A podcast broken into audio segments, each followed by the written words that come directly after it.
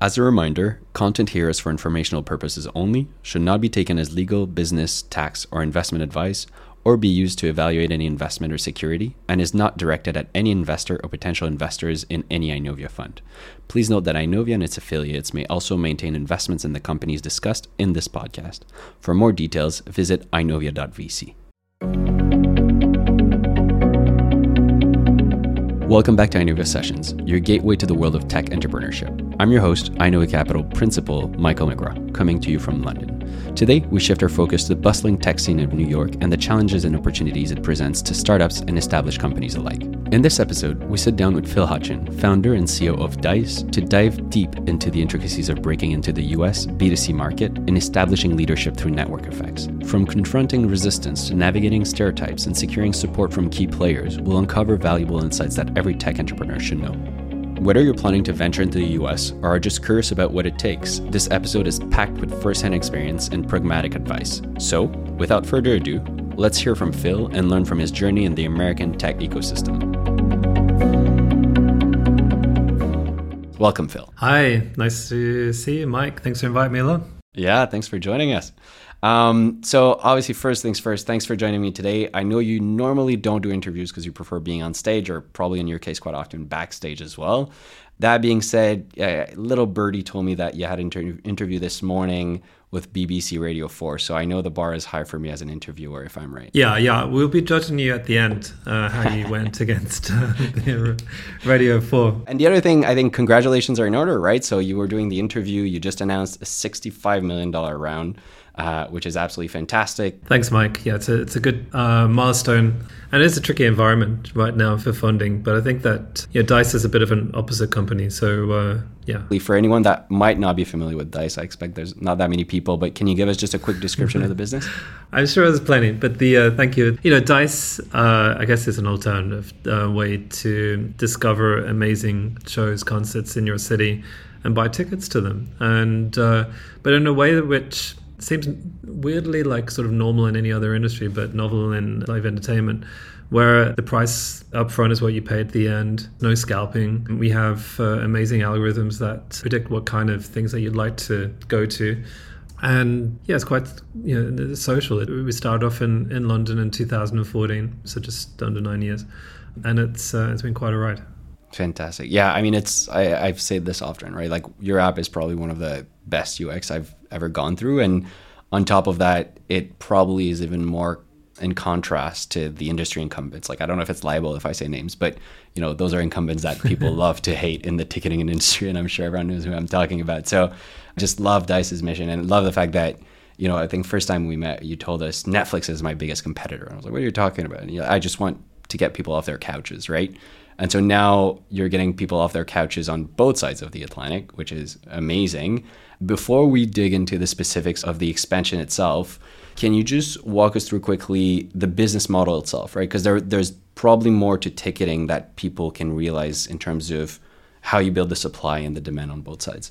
Our North Star was always to have the fan as our only customer. When we launched, we launched them like, cool, people will just drive to the app and we'll be fine. What we didn't realize is that uh, venues have ticketing deals, uh, often exclusive. And so we figured that out. Primarily, we do deals with venues to be their ticketing partner, and we charge them a fee. So that's kind of built into the, the ticket price. So a little bit like how you would buy something on Amazon. You don't know on Amazon how much they make from the, the sale of the toaster. Yeah, so we, we, we charge the, the person who's putting on the show uh, a fee. Uh, and that's kind of like the ticketing revenue side. Yeah, and so that's the supply basically that you're building out. And then on the other side, you build them in demand. And uh, correct me if I'm wrong, usually in most cases, then the venues will direct all the users towards you, right? So it's not necessarily an S D K model. It's much more of a, you become the hub and then you create a lot of value through discovery afterwards. Yeah, so most um, most of our deals with venues are exclusive. Uh, that means that no one else sells tickets to that venue. Because people always go, you know, why don't you just do deals with artists? Well, there's many artists. Um, and the way that to think about it is, is one venue that has many artists go to that venue. And so as long as we sign the right venues and the right partners, we should have amazing inventory, uh, amazing shows. And so, you know, there's a mix between, you know, business logic, but also we need to make sure that we've got good economics.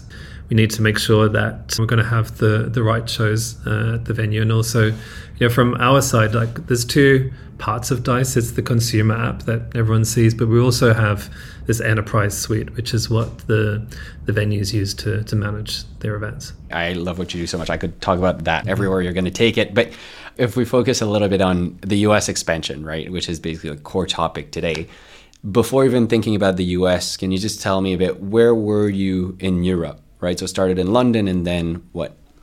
So number one, product market fit. So everyone talks about product market fit, and I'm really um, honed in onto that. We didn't leave London until we really understood how fans use DICE and that the algorithms work. And we're talking like three and a half years until we left the city. And and trust me, it was like super painful for me. Like I really wanted to, you know, launch in new cities and do all this stuff. And I was telling everyone we're about to launch somewhere else, but it was important for us that DICE worked in the city, and it meant that it's slow at the beginning, but it's made everything else much quicker.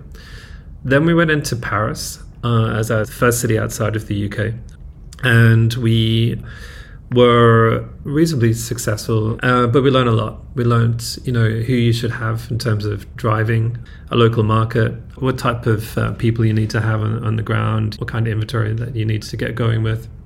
Then we went into Barcelona, Spain, and we did it differently. We went with a really big partner, and that was a huge success. And then once we sort of figured out the Spanish uh, business and how quickly that scaled, that helped prep us for, for the U S. So we were kind of messing around a little bit in the U S. We were in Los Angeles, we're doing some small deals. We were trying to just test the waters um, with the market, but we didn't quite have enough capital to like do it properly. And that happened, you know, during the pandemic. That's when we sort of really went in to the U S. And so was the timing mostly centered around capital, the chicken and egg, right? Did you say, okay, now I have enough money, I'll do it? Or did you say, now the opportunity is right because of, to your point, COVID created some structural wave whereby some of your competitors were maybe not acquiring as much supply. So you said, this is my time to pounce? Like what came first? Yeah, so when we're looking at when to move, you can overthink it, and sometimes it's just timing. You know, we just raised our Series B in August twenty nineteen. Our biggest month was February. And we were booming. We were just about to take off. And, you know, kind of lucky that we didn't. So we weren't, you know, we didn't have like a massive revenue loss because we, we weren't super big yet. And so what happened during the pandemic, which was interesting, was a lot of venues that, you know, super busy beforehand, they suddenly had capacity to have a chat to us because there wasn't anything going on.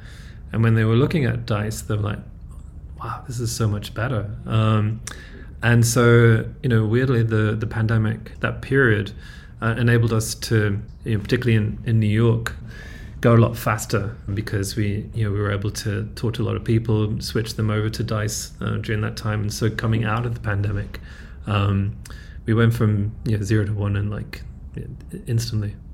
That's amazing. I mean, I, I just back to your earlier point, right? Like this contrarian view of market crash is actually such an amazing opportunity in your case, and and you know the timing was right for you to say, I need to capitalize on this. One of the first things you did once you you kind of decided to both emotionally, I guess, and operationally commit to the U S is Russ, which is your right hand man, um, the president basically of DICE, moved to New York. Can you just describe a little bit that decision? Why Russ? Why New York? And and kind of what that drove for the organization? Russ going to New York. Um, and there was like three people there when he went there. I mean, first of all, he went there during the pandemic. He had to go via, I think, the Bahamas. There was only way to get a visa yeah. to get into the country. We were really winging it, getting yeah. him into into New York. But we got him the visa, and we got him you know, somewhere to stay. And again, it's like, in hindsight, brilliant decision, but it just felt at the time like the only decision that we could make. Because the uh, the deals that were coming into uh, the U S were big, and he, he wanted to go out there. But you know, fast forward you know a couple of years uh, since then, almost up to you know, two and a half years, is that that team now is ninety people, and the culture there is very connected to the culture that we have in London, and he's been able to to do that. And it's almost like, for, for me, not have to worry about whether they're doing the right thing because it's Russ. You know, Russ is DICE. that is something where when I talk to other founders about who kind of ran things, I think that either you got to do it yourself or you send your number two. I can imagine that being harder to sort of build it from the U S, doing it with a, a different team, because there's just um, stuff that you just don't think about, which is a second nature that you need to introduce to the culture there. You have a lot of unknowns as well, right? Like the risk threshold of uh, new joiners is just much higher than having someone that's been there and done that. I guess they're also coming back to London. Like, he knew everyone. Mm-hmm. So if he needed anything fast-tracked, he could do it. When we're looking at org changes, everything else, the, the trust factor is incredibly high. Um, just just went along with it. So there's a there's there's a lot there, yeah. And that, that's actually a great segue. Like, in terms of businesses, sometimes there can be friction if you always need to report back to the parent company and all the decision-making happens there. How do you make sure that the U S then has enough autonomy? Is basically Ross can make the calls, and unless it's massive significance, you'll just let him run with it? Even if it's a massive significance, he can run with it. Yeah, so the U S is, or North America, uh, is different to any other country that we're in because it's so big. We work in mostly centralized um, for the rest of the world, and a little bit of a hybrid uh, with mm-hmm. North America in terms of reporting lines and, you know, time difference, the size of the market, everything else. The U S has a lot of autonomy. That makes things, you know, initially uncomfortable and tricky, because you're trying to figure out, oh, who's actually responsible for this, or shouldn't I be doing this? Oh, they're doing things differently. But it's because it's a different market. It's a different way of doing things. And I think that you got to adapt to the market as needs you to do. And that's a great point, right? We've had a lot of founders both on the podcast and just, you know, ourselves in conversation as, as a North American firm, how we advise companies here in Europe. The U S is this huge, call it, you know, quote unquote, harmonized market, but it's also a plethora of smaller markets, right? So as you were yourself thinking about your expansion strategy, how did you go about defining those sub-markets? Did you think about, you know, quite often when there's regional network effects, it's like tier one, tier two, tier three, or what were the classifications that you used to, to approach your strategy? So because of the nature of life experiences, it's density of the city. So we... We mapped every single city in the U S with all the venues, with the demographics, with the spend. We went, you know, bottom up and top down in terms of like trying to figure out the whole thing, and then figuring out who the best partner is to introduce DICE to the city. And then just stack rank them in terms of when those deals are, are coming up, and activated the cities when we were ready. What we've seen in New York, because we've got a lot of venues uh, in New York, is that, so you got single network effect within the venue. So if someone goes to a venue and they love the venue and they keep going back, mm. then you have like the city network effect of, okay, you know someone's taste and they've gone to that venue, then they keep going to all the other venues and seeing shows there. Then you have a little bit of a countryside effect, uh, network effect, where people go to different cities, or if they're, they're traveling, similar way to like if you go to a new city and use Uber, like people go yeah. to different cities, and we know your taste. So like, what should you go to if you're in Boston or Miami?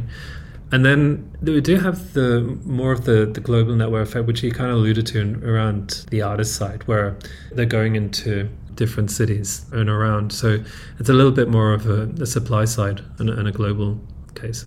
And and when you think about launching a city in and of itself, do you think about it in terms of phases, right? Like seeding, signing a few X amount of venue, and then having critical mass, and then, okay, now we can claim, you know, victory-ish or leadership at least. How how do you define the timeline? When the right conditions are there for a city, then we go all in and kind of like, you know, set it up. And kind of what I alluded to before is the centralizing of the team in North America, and then for, for Europe, it means that the team in New York can Um, basically run the, the whole of, you know, North America, you know, or a lot of it. We've actually opened up a smaller office in Philadelphia for like support staff.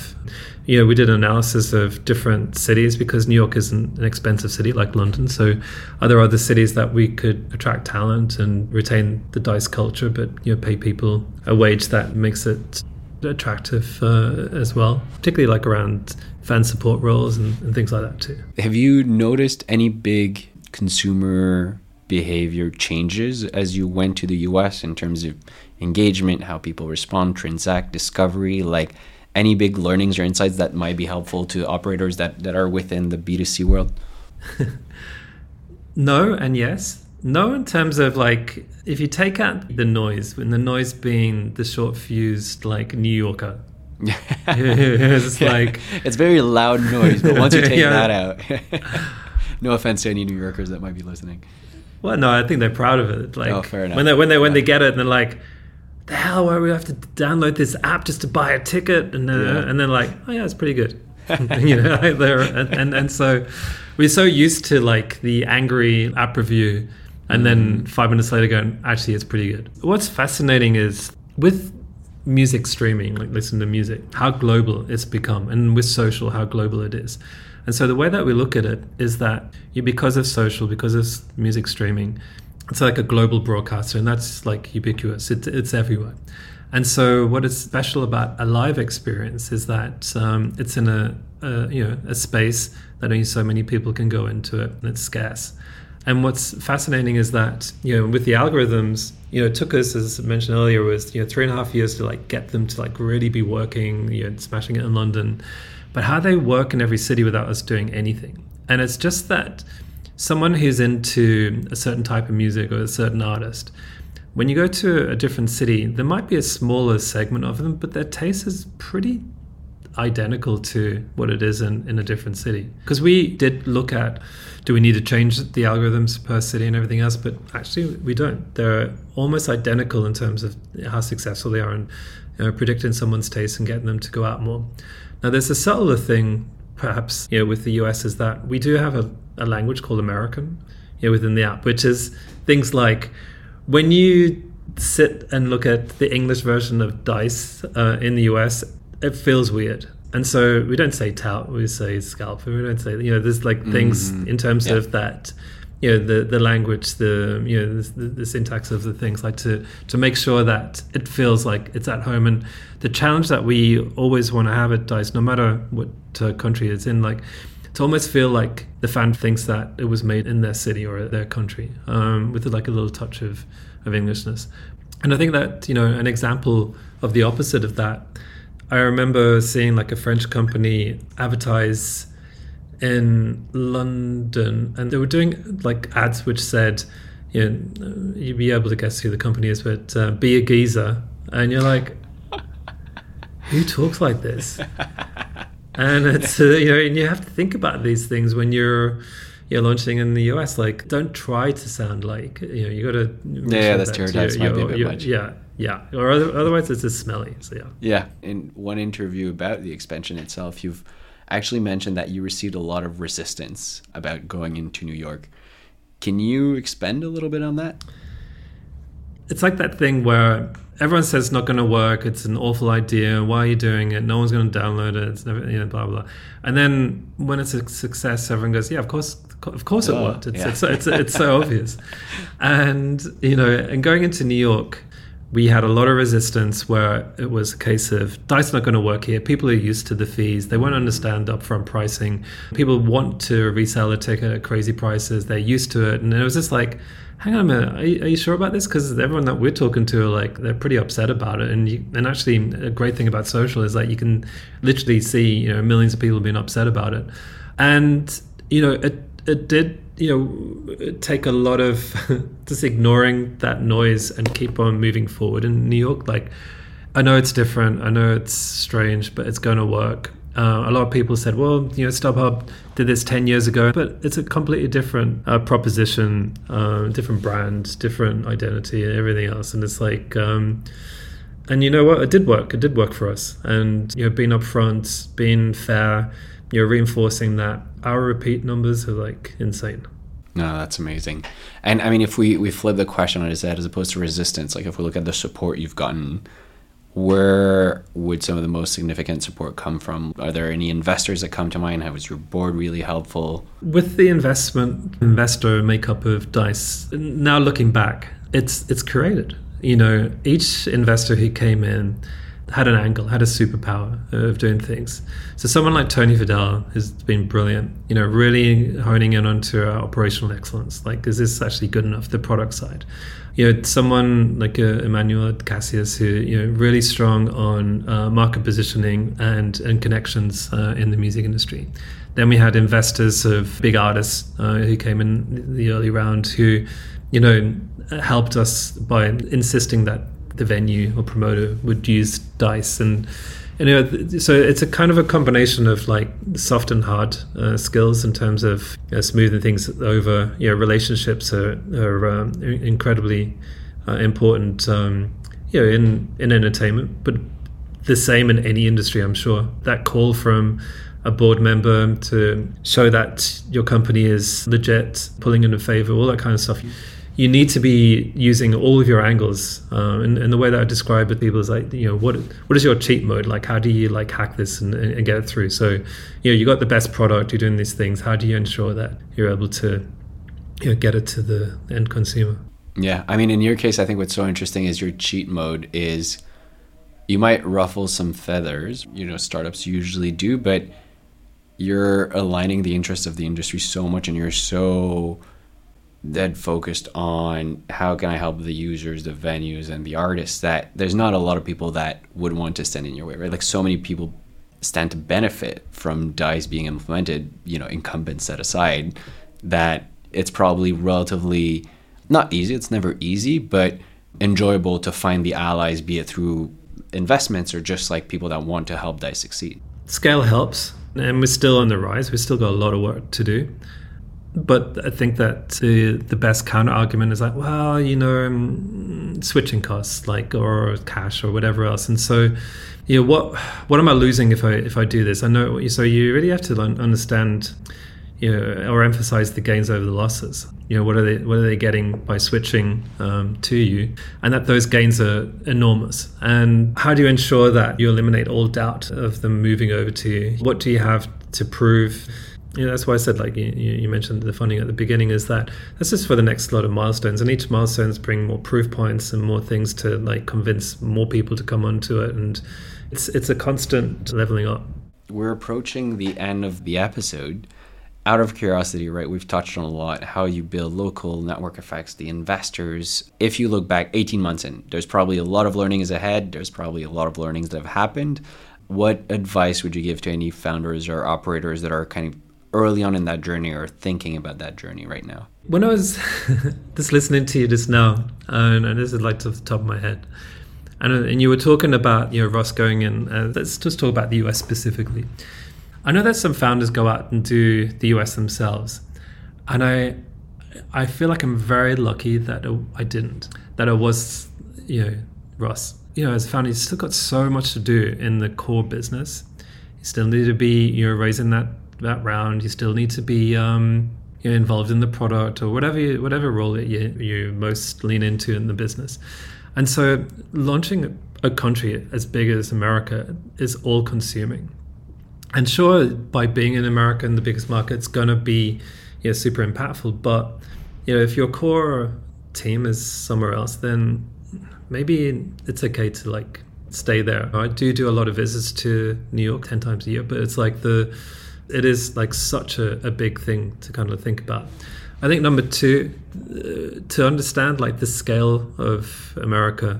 I remember at the start of DICE, I was in a, a convenience store, and I saw rows and rows and rows of packets of chips, crisps.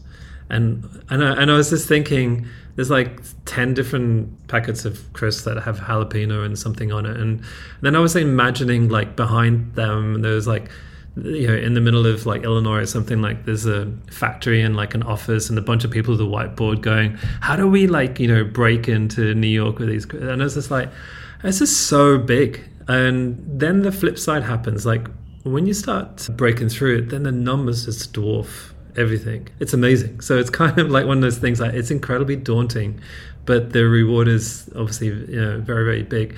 And then the third thing is like differentiation. Like, I do think that DICE is very different to, you know, what else is out there in our industry. And if you're like ten, twenty, thirty percent different to someone else that already exists in America, do you have enough differentiation to actually really like conquer it? So in closing, I think, you know, you and I caught up over a beer this summer, and you were very low-key telling me how you actually made it to the White House. So you're by far the founder that's made it to the highest echelons of, of the U S market. probably on this podcast, unless other people are keeping secrets from me. But um, would love it if you could just kind of quickly tell us, how did that come to be? And, and for, you know, any founder that's aspiring to do this eventually, any do's or don't. So the first do is to actually just really embrace it. Um, it was my first time in Washington, the first time obviously seeing the White House, the first time going into the White House and going through security and, you know, going into the green room. And, you know, there was a press conference with President Biden, and then we spoke for about forty-five minutes afterwards uh, on a topic that he's incredibly passionate about, which is like, you know, the removal of junk fees. You know, you had uh, Live Nation there, you had Airbnb there, you had SeatGeek there, and the Inovia uh, reps. I mean, it's it's definitely um, feels stranger today than it did at the time, because I was, everyone just kept saying to me that um, just live the moment, just just get stuck into it, you know, make sure you get your points across. And, you know, it was part of Biden's uh, Junk Fees Act. And, you know, removing, you know, all these excessive fees and everything else, all the stuff that we wanted to fix at the beginning of DICE. And so it, it was great uh, to be there and to be, you know, sat next to him going through it, talking about the experience, everything else. It was like, you know, it was a, a really uh, incredible moment. But I didn't really process it until I was on the plane coming back home, because I was like, why am I the only non-U S person on this panel to, to advise the government on this? And I realized that we were only sort of perhaps, you know, company at this kind of scale that it has just done upfront pricing. And my job was to reassure uh, everyone else, like, doing this is good for business. So it's not just good in terms of, you know, fixing, you know, an economic uh, issue, but it's also, you know, when people think that a price is one thing and it's a different price at the end, they start losing trust in the system. And that's really bad for governments. People get upset and, and everything else. And in terms of do's and don'ts, I mean, for me, if the do's was just, you know, really, you know, um, I mean, I I wrote down what I was going to say to the president. I, I handwrote it, I rehearsed it, I did everything else. And probably the don't is like, when we finally got to speak, I didn't recall any of it. I just chatted. It was a total waste of time. Um, and so the um, so yeah, it was uh, maybe maybe I could have skipped that part, but yeah. Um, or yeah. The other don't might be, don't tell the customs that you're going to the White House, because they're not going to believe you, and then you're going to end up in a search room for three hours. Yeah, and uh, yeah, thanks for bringing that up, Mike. Uh, but yeah, the Just, uh, yeah, going to immigration and telling them, when they ask you what why you're in the country, and you're telling them that you're going to the White House to meet the president, that they don't lock you up because they think you're crazy. Yeah. Just say for business. That that answers the question. Yeah, just I'm, I'm here. I'm, I'm here to make uh, meet Mike from Inovia, and they're like, yeah, cool. yeah. yeah, yeah, yeah. Fantastic. Thank you so much for coming on, Phil. This was such a blast. I'm your host, Mike McGraw, and it's been a pleasure bringing you today's episode. Thank you so much for joining me, and see you next time.